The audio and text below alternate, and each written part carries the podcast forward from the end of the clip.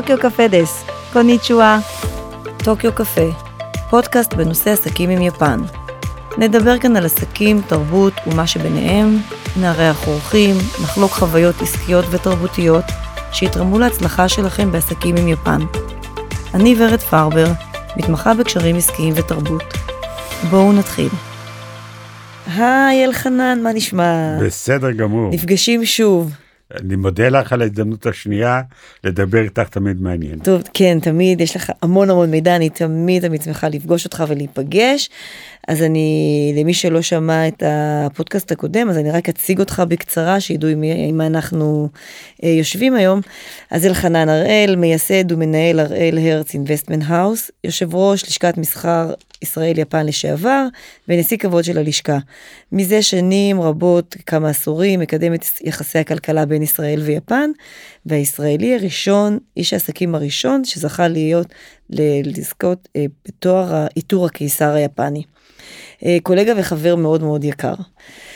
אה, אז אלחנן, היום אנחנו רוצים לדבר על נתונים, מספרים, אנחנו שומעים ורואים ומכירים ואנחנו יודעים שבשנה האחרונה, בשנה, שנתיים האחרונות, אנחנו רואים כאן שינוי אדיר ואנחנו מדברים על זה כל הזמן, על השינויים שחלים כאן בישראל, גם עם חברות יפניות, על מספרים, על התעניינות.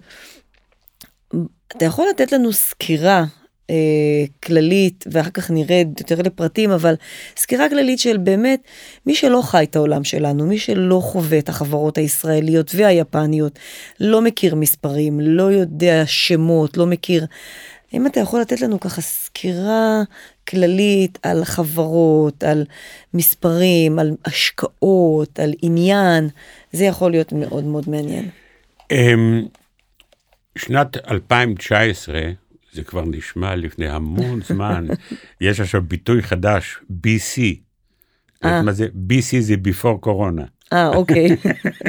זה אוקיי. כבר לא BC, before קייס. אה, בשנת 2019 הייתה שנת השיא בפעילות בין ישראל ליפן. זו הייתה שנה במונחים של אה, לימודי אכזבות כמונו, זו הייתה שנה מפוארת. במחקר שהחברה שלנו הוציאה, הפתענו את כל התקשורת וגורמי ממשלה, שהודענו להם, רבותיי, ההשקעות היפניות אז הגיעו ל-10.2% מכלל ההשקעות הזרות בישראל. ואנשים בדקו את זה וראו, וואו, זה נכון. למה זה דרמטי כל כך? משום שרק ארבע שנים קודם לכן, בשנת 2015, ההשקעות היפניות בישראל היו 1.8 אחוז מההשקעות mm-hmm. הזרות בישראל. אז אתה יכול לומר, אולי זו השקעה אחת ענקית שניפחה את הסטטיסטיקה, ואין דבר יותר אה, מעוות מנתונים אה, סטטיסטיים שמשחקים איתם. לא, גם מספר ההשקעות היה עצום, זה היו 68 השקעות, שזה גם כן היה... בשנה ש... אחת. בשנה אחת, mm-hmm. זאת אומרת, יותר מהשקעה בשבוע, כאשר גם זה היה כ-8% מכלל מקרי ההשקעות בישראל. Mm-hmm. עכשיו, כמו שגם uh, דיברנו בפודקאסט הקודם, היפה בתחום ההשקעות היפניות הוא שרוב ההשקעות הן אסטרטגיות ולא פיננסיות, mm-hmm. ולכן רוב ההשקעות הגיעו מחברות תעשייתיות, או מחברות בעלות עניין, אם זה פינטק, אז זה בנקים, mm-hmm. או חברות ביטוח, אם זה נכון. תקשורת, אז זה מחברות mm-hmm. תקשורת, כמו NTT, KDDI, mm-hmm. אם זה בחברות ב- ברפואה, אז מהחברות המובילות בתחום הרפואה. זאת אומרת, השייכות של ההשקעה היא ארוכת טווח, mm-hmm. ולא שייכות לקראת אקזיט. אחת הבעיות המרכזיות שהיפנים לא מבינים בסטארט-אפים הישראלים, זה רצון האקזיט. כי mm-hmm. אני בא ומשקיע בחברה של ורד, ואני רואה התפתחות עם ורד ארוכת שנים כוורד שהיא תורמת לחברה היפנית אה, בתחום הטכנולוגיה שהיא פיתחה, וורד כעבור שמונה חודשים מקבלת הצעה ממייקרוסופט או מסיסקו mm-hmm. או מגוגל, נמכרת בכמה מאות מיליוני דולרים, ופאף, הלכה... עכשיו, את, את החברה היפנית לא מעניין שהיא עשתה פי עשר על הכסף, mm-hmm. כי זה לא מה שהיא התכוונה. מה שהיא התכוונה זה לגדול בפלח השוק העולמי מחמישה אחוז ל-12 אחוז. או ל-17 אחוז, באמצעות הטכנולוגיה המדהימה של ורד.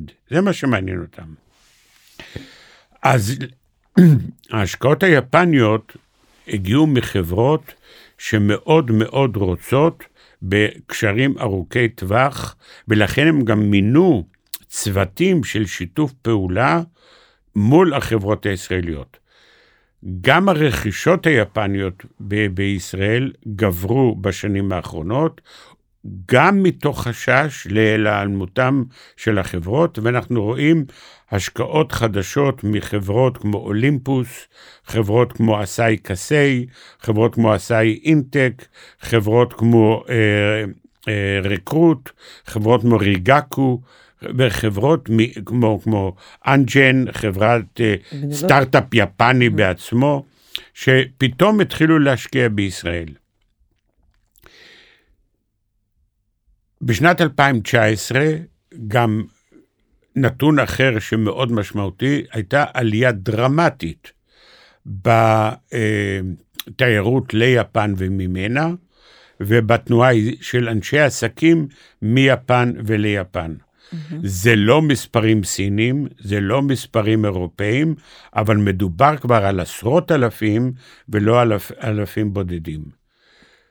ואז הגיעה הקורונה. הקורונה תפסה כבר באוניית הפרינסס, אוניית mm-hmm. הקרוז, תפסה כמה עשרות ישראלים שם על האונייה, וסימנה אה, איזשהו בלם מאוד מאוד אה, מרכזי בעשיית העסקים בכלל, ועם יפן בפרט, כי אנחנו עוסקים בתחום הזה. היו כמה חודשים של שוק, כמה של חודשים של העולם. שוק בכל העולם, mm-hmm. כמה ש... חודשים של, אה, אה נאמר, אה, פסק זמן אה, מדאיג, אבל אם אנחנו מסכמים את שנת 2020 בעשיית העסקים בין ישראל ליפן, אז יש מספר נתונים מעודדים. אחד, כמות ההשקעות היפניות בישראל גדלה. Mm-hmm. מספר ההשקעות ירד, הסתכם ב-52 בלבד, ולא 68 כמו פעם שעברה, אבל ההשקעות היפניות בישראל גדלו ל-11.8 מכלל ההשקעות הזרות. וואו. עכשיו זה בכסף מספר... בכסף זה כמה? בכסף זה היה בערך 800 מיליון דולר. וואו. עכשיו זה המון כסף, והדבר היותר מעניין בתחום הזה, זה כניסתם של המשקיעים המוסדיים היפנים לישראל. אם בעבר זה היה כל העולם התעשייתי, והעולם הפיננסי, פתאום את רואה את כל הבנקים וחברות הביטוח יוצרות שיתופי פעולה עם, עם בנקים וחברות ביטוח ישראליות. ישראליות. Mm-hmm. פתאום את רואה את טוקיו מרין חותמת הסכם שיתוף mm-hmm. פעולה והשקעות משותף עם חברת הראל. ביטוח. את mm-hmm. רואה את אה, אה, סומפו הופכת לגורם סופר אה, חשוב בהשקעות הטכנולוגיות, השק... mm-hmm. בהשקעות הסביבתיות בישראל. פתאום את רואה חברות פתאום את רואה חברות אה, אה, ביטוח כמו MSAD, מיצוי סומיטומו אה, אינשורנס, חוברות עם אה, חברות ביטוח ישראלות. פתאום את רואה את מיצובישי אינוביישן משקיעה עם מיטב דש בקרן פנומנלית של חצי מיליארד דולר. נכון. זאת אומרת, את, את, את רואה פתאום שההססנות להשקיע פה שלושה מיליון, פה חמישה מיליון, עשרה מיליון הושקעו, אתה פתאום מדבר על עשרות מיליונים, mm-hmm. מאות מיליונים, והתנועה הופכת מתופעה אה, שולית לתופעה מרכזית. תוסיפי לזה את העובדה שישראל הפכה לחלוצה במאבק בקורונה. תוסיפי לזה את העובדה שבישראל הדירוג העולמי של סטנדרט פור בישראל ושל פיץ' ומודי'ס, חברות הדירוג האשראי העולמי המרכזי, ישראל הייתה אפילו מדורגת מעל הדירוג היפני, מכיוון או. שהחוב הלאומי הישראלי הרבה יותר נמוך או. מהחוב הלאומי היפני, ואנחנו מדורגים ב-A מינוס לטווח ארוך, הביאה את היפנים לראות כסיכון פיננסי נמוך בהשקעה בישראל. זאת אומרת שאנחנו ראינו פה אה, תופעה מאוד יציבה, כי גופים כאלה, גם אם הם מושכים את ההשקעה לרגע, חצו את הרוביקון. Mm-hmm. השותפות עם גורמים, עם בנקים בישראל, עם חברות ביטוח בישראל, אם זה פיניקס, ואם זה כלל, ואם זה ביטוח ישיר, ואם זה הראל, אתה רואה פתאום שיש פה אחיזה ועוגן ארוך טווח. הדוגמה הנוספת לזה היא כמות המרשימה של משרדים יפנים בישראל. אם בשנת 2015 דיברנו על 15 נציגויות, מתוכם 11 נציגות כלכליות, היום אנחנו מדברים על למעלה מ-90 חברות יפניות mm-hmm. שנמצאות פה. שמיוצגות גם בישראל. עכשיו, הנציגות בישראל היא נציגות רשומה, זה לא, אוקיי, mm-hmm. מינינו את אלחנן הראל לנציגנו בישראל ותודה רבה. לא. לפני שבוע, רשומה. לפני שבוע התברסרנו שאחת מענקי יפן, NTT, mm-hmm. צריך להבין ש-NTT ביפן זה הרבה יותר, עם כל הכבוד, מאשר בזק בישראל. בוודאי. משום ש-NTT זה 50 אחוז מסך התקשורת ביפן, mm-hmm.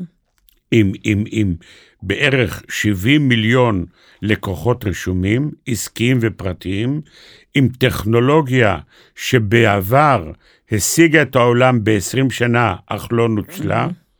אתה מדבר על חברות בנות, גם בתחום הפיננסים, גם בתחום ההון סיכון, גם בתחום ה-System Integrator המובילות ביפן, והחברה הזו הודיעה שהיא ממנה נציגה בישראל, גברת אה, נועה אשר, ושמה הון של חצי מיליון בחברה, או מודיעה שבחברה יועסקו בין חמישה לשבעה אנשים, ומקום השבה יהיה קבוע. R&D Center, נכון?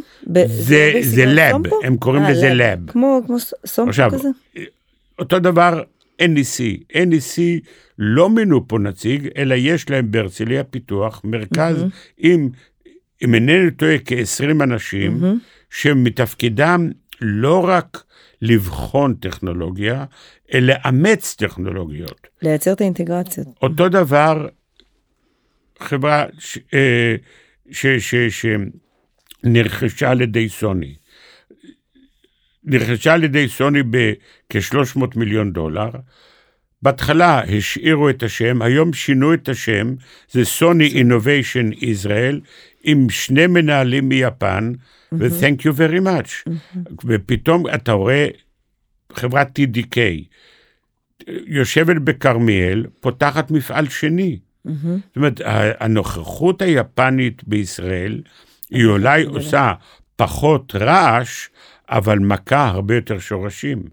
וזה אנחנו... מדהים. עכשיו, יפנים זה לא אנשים שמניפים דגל ורצים לספר לחבר'ה. לפעמים יש ביפן אפילו את החשש לא לספר שמא המתחרים המקומיים ידעו. אם בעבר אמרנו, אה, יפנים לא מפרסמים, מפחדים מהערבים, מפחדים מה...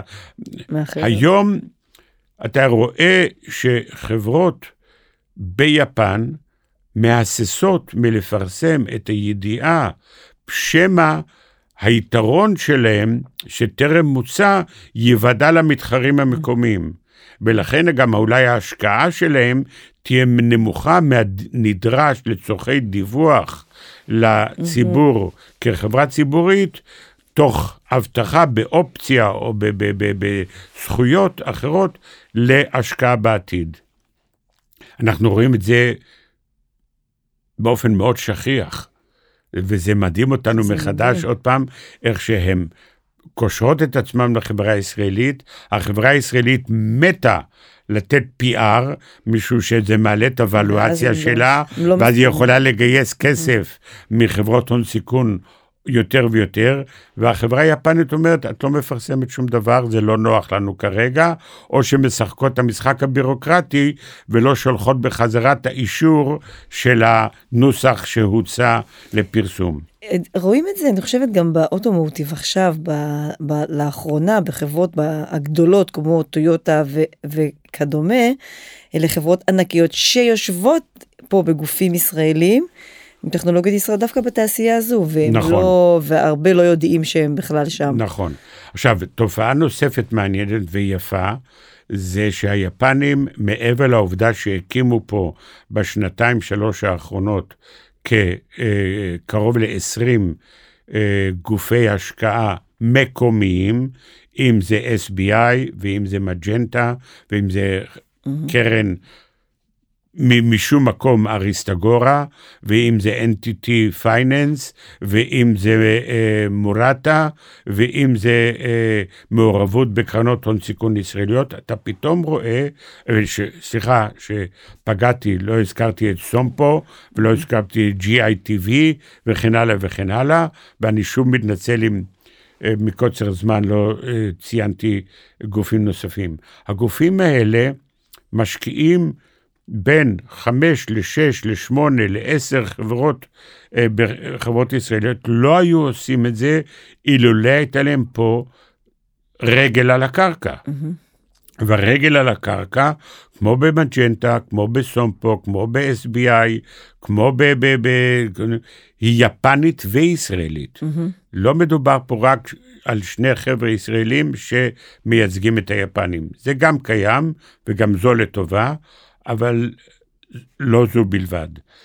גופים ענקיים ביפן, כמו מרובני, כמו רקוטן, כמו רקרוט, כמו אה, אה, סופטבנק, הקימו קרנות ייעודיות, סליחה, כמו סומיטומו, וסומיטומו אולי החברה הכי שמרנית מבחינה זו ביפן, הקימו את אין ונצ'רס, קרן של 100 מיליון שמיועדת להשקעות בישראל.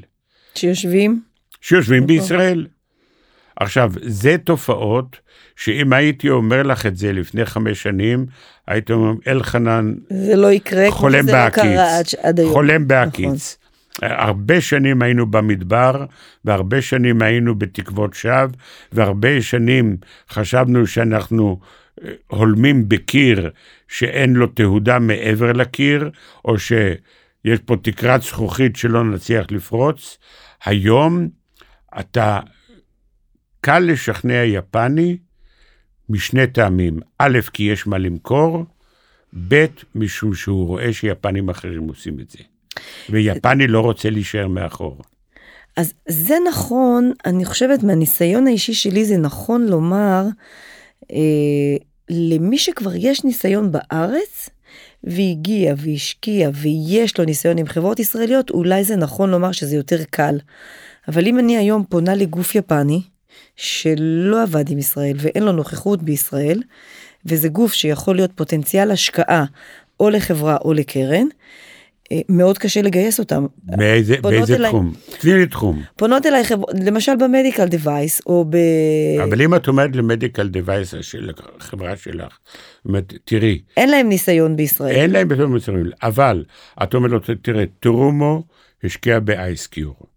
וניפרו השקיעו פה, והיטאצ'י השקיעו פה, פוג'י השקיעו כבר בשלוש ארבע חברות, קנון קנו את, אה, את אה, גיוונים, לא גיוונים. לא, לא, לא, בריף קאם וכן הלאה וכן הלאה. אתה מדבר על חברות ש... ואז הוא אומר, אה, סודס, mm. לא, לא ידעתי ש, mm. ש, שקנון השקיע, לא ידעתי שהיטאצ'י השקיע, אה, סייקה סיי, קנתה חברה mm. ישראלית, מה, אולימפוס, קנו שתי חברות, אה, can you give me more details? עכשיו, בשביל לגרות חברה אנונימית יפניות, אתה צריך לעורר בו את אלמנט הנחיתות שלו ואת הקנאה. אתה אומר לו, אתה מפגר אחרי החברות המובילות. Mm-hmm. אדוני, אם אתה חושב לרגע שאתה במצב טוב, לא. אתה, אתה מאחור. אתה, you are three years behind. Mm-hmm. If, if you want us to assist you to catch up, we are ready to assist you, mm-hmm. but first of all you have to help yourself. ועד כמה הם מבינים את זה, היפנים ש... אני, אני, אני חושב שהם מבינים את זה. כן? עובדה שכל שנה יש לנו משקיעים נוספים, אה, חדשים. אוקיי. אם את בוחנת את, את, את סך הכל המשקיעים היפנים בישראל, את רואה שהרבה מאוד זה השקעות ראשוניות, השקעות חדשות. לא השקעות, יש, בוודאי. יש חברות, אבל גם... אבל הרבה מאוד השקעות חדשות, וזה אוקיי. נהדר. זה מה שאני יפה בעסק הזה, פתאום, בום, מישהו חדש. אז אנחנו למעשה כן יכולים לצפות למשקיעים חדשים. מה לגבי לא רק השקעות, שיתופי פעולה? קודם כל הסטארט-אפים ישראלים מעוניינים בהשקעות. כן. הגורם הראשון שמעניין אותם זה השקעה. הם מוכנים לתת distributorship, או מוכנים לתת אה, זכויות ייצור או מוכנים לתת דברים אחרים, ובלבד שתהיה איזושהי מחויבות, סמליות של השקעה בחברה הישראלית. אה, וזה נכון ולא נכון. יש פער עצום בסיפוק מהקשר עם היפנים, כי השקעה אתה מקבל תוך חצי שנה, תשעה חודשים, נגמר הסבב, קיבלת כסף. Mm-hmm. כן, יש לי שותף יפני, אני מכיר את אדון סאטו, סאטו mm-hmm. מתקשר אליי פעם בשבוע, שואל מה עם ההשקעה שלו, תענוג, mm-hmm. או טרדה. Mm-hmm. כל אחד מראה. בשיתופי פעולה מסחריים, יש לך, ואני צריך תמיד להסביר את זה לישראלים, יש לכם שלוש שנים של הרגשה של פול גז בניוטרל. Mm-hmm. אנחנו חתמנו על distributorship ושום דבר לא קורה. נכון. בואנה, הוא לא מוכר, מה יהיה? בואנה, הוא... לגמרי נכון. וזה שלוש שנים שהישראלי אומר, תשמע, בואנה, אני צריך לתת לבורד שלי דוח רבעוני. חשבתי שזה ייכנס ברבעון הראשון. ולא קורה שום דבר. כי היפני,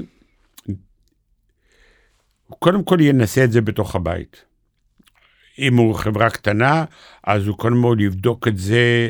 את המוצר. שמא הוא ימכור את זה ללקוח חשוב שלו, וזה לא יצליח, ו-he loses face, ו-how do I correct my relation, I amend. ונזק בלתי הפיך.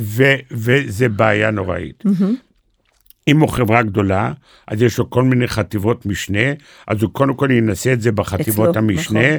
וזה עד שהוא מקבל את הפידבק עברו שמונה חודשים. ואם, ואז הוא הולך ל marketing. והוא מציע, ואז מתברר לו שבכלל סיילספורס כבר מוכר כאלה כזה ציוד, והוא הולך, רץ לישראל, הוא אומר, can you give me a comparison table of a, of a competitive edge? איפה היתרונות שלך? איפה? Mm-hmm. אז אתה אומר, תשמעו, אני רק חמישית במחיר. לא, אם אתה חמישית במחיר, סימן שאתה לא ערכי, תגיד שאתה עשרה אחוז פחות במחיר, כי אם אתה חמישית במחיר, אתה אולי זול מדי. Mm-hmm. כמו שהגשש החיוור היו אומרים, אין לך משהו יותר יקר? זה, זה, אז זאת אומרת, יש פה עניין גם של הדימוי. ולא רק של הערך. ואז אני מסביר לחבר'ה, חבר'ה, ביפן אתה מוכר, אתה מרגיש את המכירה לראשונה בשנה השלישית, ואז... זה פורץ החוצה. הסכר נפרץ. אז בשלוש שנים האלה הראשונות למעשה זו בדיקה. בדיקת המוצר, אתה יודע, נכון. זה כמו זוג שמתחתן, לבדוק נכון. את המערכת יחסים, בניית אמון. תשמע, בישראל הרבה זוגות נשואים בשנה השלישית כבר יש להם את הילד השני, אבל ביפן זה לא כך, ממש לא כך. זה, זה באמת לוקח המון. זמן להתרגל. אז, אז הלקוח הישראלי צריך לדעת שבשביל שיתופי פעולה זה לוקח יותר זמן מאשר אולי בימים שלנו שההשקעה כן יכולה להיכנס יותר מהר נכון. מאשר אה, שיתופי נכון. פעולה ולראות תוצאות. נכון. אוקיי, אז, אה, אז בוא תספר לנו קצת בנימה אופטימית אה, איך אנחנו רואים את המשך היחסים שלנו עם יפן. תראי, את מראיינת אותי בשבוע של אה, שומרי החומות, ו... שזה המבצע. ואני רוצה לומר לך ששום דבר לא מזיק יותר ממצבים פוליטיים אה, או ביטחוניים רגישים. ואני אומר את זה בלשון המעטה. היפנים ברמה הבינלאומית, הם יגידו שהם רגישים, אני אומר שהם פחדנים. הם פחדנים. ואני מאוד מקווה, מאוד מקווה שלא תהיה הססנות. העובדה שהיפנים יושבים פה עדיין ולא נקראו הביתה, היא מעודדת אותי. העובדה שה... ויש פה מאות יפנים היום mm-hmm. בישראל בתחום העסקי. העובדה שהיפנים ממשיכים לתקשר איתנו בזום, אז אנחנו לא יכולים לאמוד על ביטולי ביקורים או ביטולי mm-hmm. אה, אה, עסקאות, אבל אם זה יימשך לאורך זמן, אני רואה נסיגה אה, mm-hmm. וחבל, כי השקענו כל כך הרבה mm-hmm. בפיתוח עסקים מול mm-hmm. יפן.